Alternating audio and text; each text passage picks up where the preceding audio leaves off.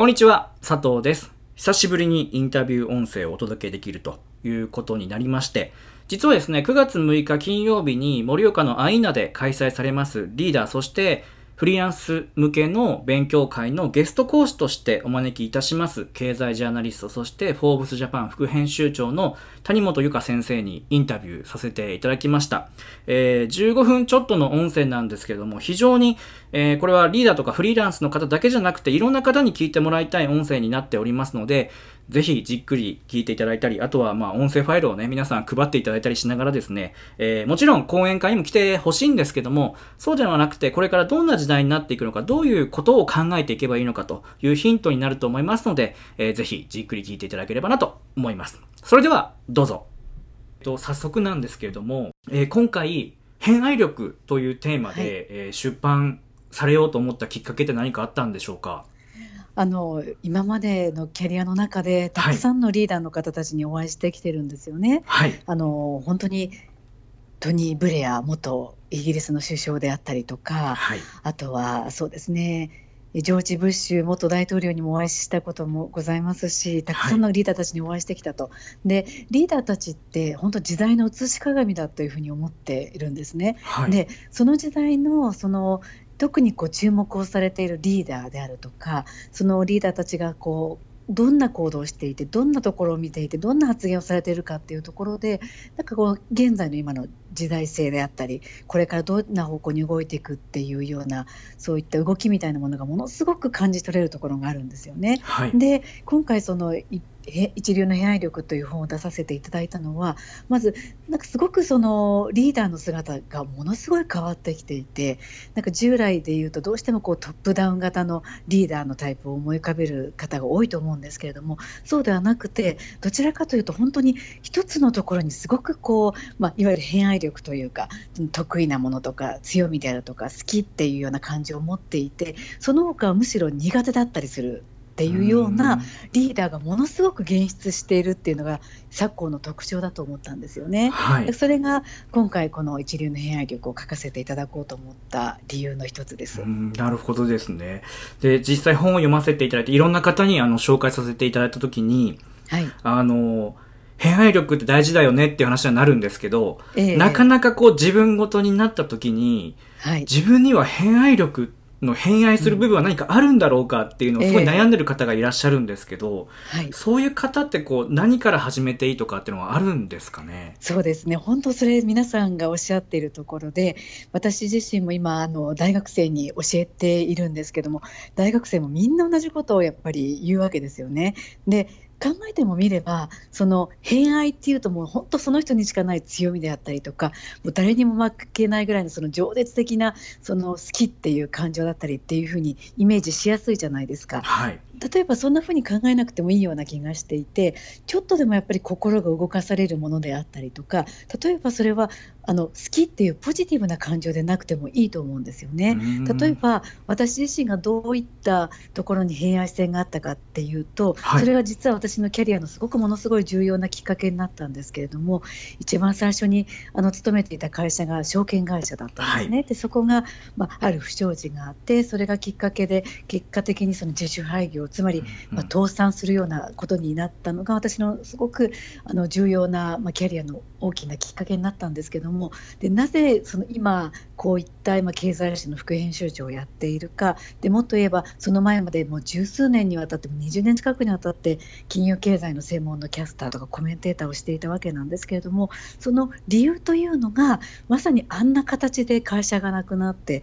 で多くの本当にお客様のいわゆる人生を狂わせるようなことがあってでそれだけじゃなくてもちろん私たち社員の人生も大きく揺るがされたわけです。よね。うん。でもうお金はなくなった。もちろん肩書きや所属する場所もなくなった。それだけじゃなくて例えば家族の人生もすごくある意味めちゃくちゃにしたっていうのを間近でたくさん見てきたんですね。例えばお子さんが大学に進学する予定だったのにお父さんの会社が潰れたってことで大学進学を諦めざるを得なかったとかお父さんのお前のお父さんの会社は例えば泥棒だって言われていじめられて学校に行けなくなったであるとかそういったことでたった人の一人のそのリーダーの間違った判断っていうものがこんなに多くの人たちの人生を狂わすんだっていうのをすごく間近で感じたところであの私自身がすごく思ったのが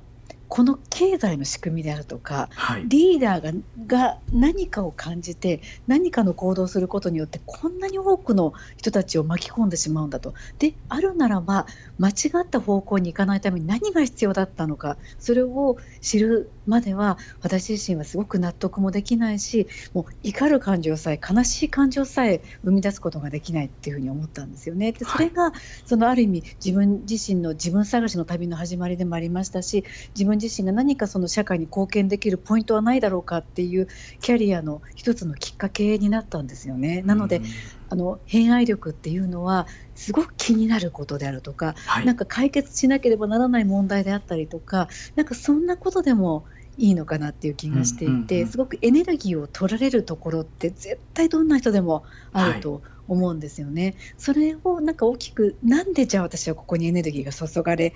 るんだろうとかなんで私はこれがすごく気になるんだろうっていうことをどんどんブレイクダウンして深く掘り下げていった時にすごくコアな部分の偏愛性っていうものがきっと見つかるっていうふうに私自身は思ってます。なるほどですね。で実際ちょうどあの先生のインタビューの映像とかあの YouTube で拝見させていただいた時に、はい、ああのフォーブスの副編集長っていう紹介よりも、やはり私はフリーランスであり、はいジャーナリストなんだってお話をされてて、やはりそこは、あの、今お話しいただいたところにつながっていくんですかね？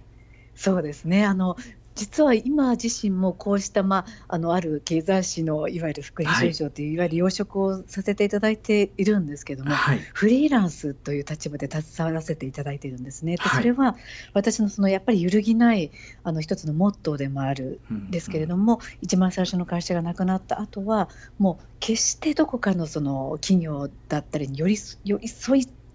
かかるっていうことをせずに、はい、自分だけの力で中立的な形で、まあ、企業もそうですし社会もそうですしあの人々のためにこう貢献できるっていうポイントっていうのが私自身はその一番最初の会社のその、まあ、経験をきっかけにですねなんとなくこう寄り添いきれないっていう部分がすごくあるっていうのが大きいと思うんですよね。なのでどちらかというともちろん「フォーブス」という大きな肩書きを頂戴してはいるもののじゃあ谷本由香っていうやっぱ名前で責任を持ってお仕事をしたりあの人々にこうお会いさせていただいたり発言をさせていただいたりっていうところはあの少し他の方たちと、まあ、違う思いというものがあるような気がしてます。はい、ありがとうございます。で、次にですね、働き方についてご質問させていただきたいんですけど、はい、えー、これから人生100年時代と言われてまして、はい、一つの会社でどうしても厳しい時代になってくるのかなっていうのは我々でもなんか感じ取ってはいるんですけど、ね。ええ、ただ逆にその特に地方、我々が住む地方にとっては、なんかその副業するにも、はいすごいハードルが高かったり、いわゆる東京だとパラレルキャリアとかハイフニストとかっていうその新しい時代の動きはあるんですけど、これからその複数のまあ事業というかビジネスをしていくっていう時に何かアドバイスというか、逆にしない方がいいのか、もう一つに集中やっぱりした方がいいのか、やはりいろんな選択肢を持って働くっていう方に進んでいった方がいいのかっていうのはどんな意見がありますでしょうか？はい、そうですね。はい、あの予防医学者の石川良樹さんがすごく面白いことをおっしゃっていて、はい、あの転職っていう言葉あるじゃないですか、はい、そういうふうに言うとあのどうしても転ぶ職の方ですよね、うんうん、つまり、はい、A の企業から B の企業に行く行くという転職を思い浮かべる方がすごく多いと思うんですけど実はその時代っていうのはもちろんあったけども実は今度の未来にはそれはもちろん当たり前だけどももう一つ先の転職があるんではないかってことをおっしゃってるんですよね。はい、でその転職というのはどういう字かっていうとあの点ですね。線と点の点っていう字に職と書いて転職なのではないかってことをおっしゃってるんですね。はい、それがまさに私が申し上げているこの偏愛っていうところにすごく、うん、あの通ずるところがあって、というのはどういうことかっていうと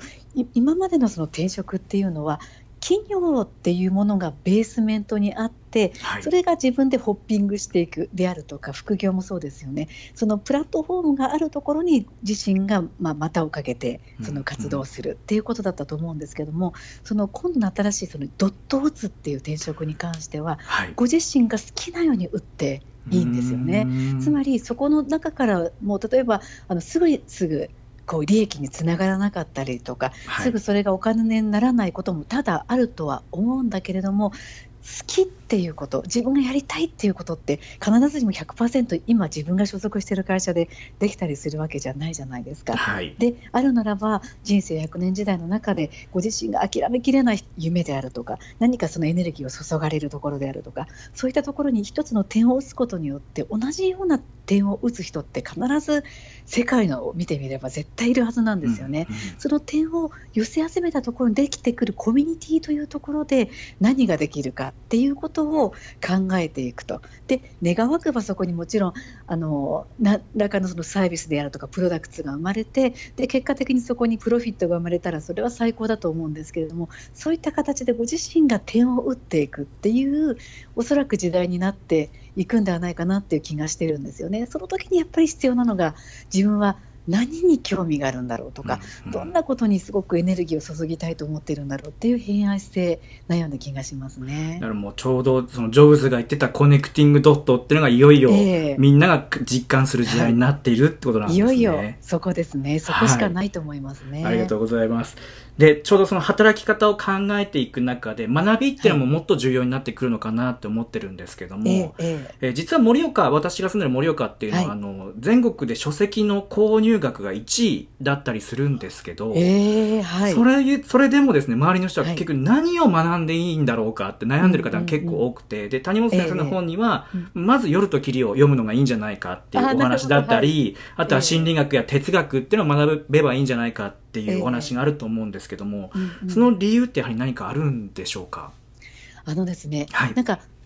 大きなロードマップが私はすごく必要だと思ってるんですよね。それは結構日本人が、それは政治家もそうだと思いますし、日本の経営者もそうだと思うんですけど、すごく苦手なところだと思うんです。はい、でどういうことかっていうと、例えば技術はある、どんどんどん技術の,、あの要素技術みたいなものの研究は進んでいく。けれども、はい、こんなに突き詰めたのに、それが誰のためにもならなかったら、すごくもったいないじゃないですか。で、実際にそういうことがまま起こっていて、本当に私もついこの本当に30分前までそういったことをあのいわゆる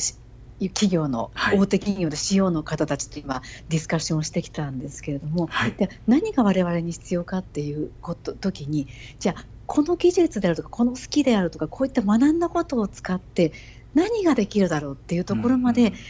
幅広くきっと想像する。でそのそれが必ずしもすぐにもうサービスになったりとかプロダクツにならなくてもいいと思うんですよ。ただ仮説を立てるっていうことがものすごく重要で、はい、こんなことがあったらこんな未来が待ってるんじゃないかっていうまずその dream driven というか、その vision driven というか、はい、そちらの目的から入っていくっていうことを私たちはもっともっとしてもいいような気がするんですよね。なのでなんとなくその使用抹殺的なそのスキルであるとか知識っていうところにすごく私たちはあの収集することであったり構築することに長けている国民性だと思うんですけれどもそうではなくて、もっともっとこう妄想力を豊かにですねなんかこんな風にやったら楽しそうであるとかなんかワクワクする未来をこう想像する力しかもそれを言語化していく力っていうことをこれから身につけたら本当に鬼にかなうなあの、国民になるんではないかなっていうふうに感じてます。はい、ありがとうございます。では最後にですね、えっ、ー、と、特に今の話に続くと思うんですけども、地方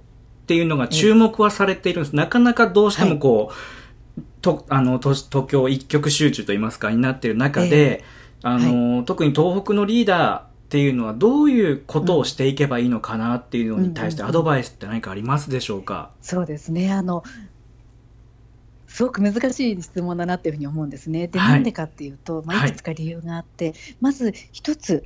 どの地域にいても、はい、どんな人でもまずリーダーになれる時代がやってきた、はい、これはものすごく朗報だと思うんです。はい、で実際にこの「フォーブスジャパン」でも今地域のその創生であるとかそういったところを特集すると、うん最も人気のあるコンテンツとなってるんですね。うん、で最も売れる実は GO でもあります特集でもあります。はい、でそれは何でかっていうと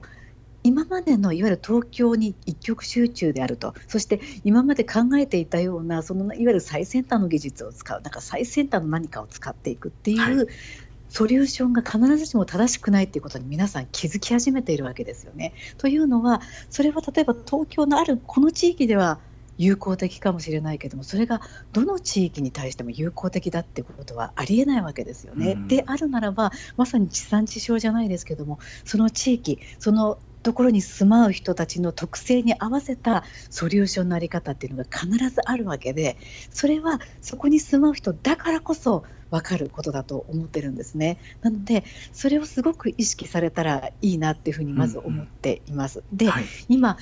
これからの時代にすごく必要だと思うことは実は私つい最近その世界一の起業家を決めるあのモナコで開かれているイベントがあるんですけども、はい、そこに毎年取材にさせていただいていて今年の優勝者の方がすごく面白いことをおっしゃってたんですよね。はい、その方は何ていうふうに言ってたかというと誰でもリーダーになれると。でその代わりどういう人がリーダーになるかっていうのは自分自身が課題を見つけてその課題に対してもいても立ってもいられなくなって動いてしまう人。それが結果的にリーダーになるっていうふうにおっしゃってたんですよね。つまり、リーダーになりたいではなくて今ここにこんな問題があるとか今こういった歪みであったり歪みがあると。それを直したい直さなければいけないっていう感じで一歩踏み出した人はもう全員リーダーなんですよね。うん。うん、そう考えるとまさにそういった歪みであるとかそういった何て言うんでしょう課題みたいなものっていうのはたくさんそれはどの地域にでも山積しているはずでそれを見つけた方たちは全員リーダーになれると思いますのでそれをご自身が大切にされてあの実行に移されていかれるのがいいのかなというふうに思ってます。はいでは最後にですね、ちょうど9月6日にあのご講演いただくんですけども、はい、こういう方に話聞いていただきたいなっていう方がいらっしゃいましたら、ぜひ、えー、教えていただきたいんですけども。そうですね。はい、ありがとうございます。あの今まで私が講演させていただくというとどうしてもこう世界のトップリーダーの話が多くて、はい、今回も同じように世界のトップリーダーの方たちのこう事例をあの皆さんに共有しながら、はい、リーダー像であるとかこれからの時代にどのように生きていったらいいのかっていうようなお話をさせていただくんですがそうなると私たちはトップリーダーとは違うっていう声をよくいただくんですよね。うんうんはい、でも実は違くって私は世界のトップリーダーたちに会ったからこそ感じるのはむしろ世界のトップリーダーになれた人たちってご自身のそのオリジナリティであるとかご自身が何をしたいかであるとかご自身の特性であるとかご自身がやりたいことにすごく素直に従った結果トップリーダーになった方が多いんですよね。はい、なのでご自身がどんな形のリーダーにもなることができるっていうことを考えるとおそらく自分自身は例えばリーダーシップがないとか自分自身は何らかのそのあの役割がないであるとかなんか貢献するポイントがないなんていうふうに悩んでいらっしゃる方はぜひお話を聞いていただければ自分自身が貢献できるポイントであるとか自分の中のリーダー性みたいなものをきっと見つけられるような気がしますしそういったお手伝いができるというふうに思ってます。はいということで今回は経済ジャーナリストでフォーブスジャパン副編集長の谷本由香先生にインタビューさせていただきました。ありがとうございました。ありがとうございます。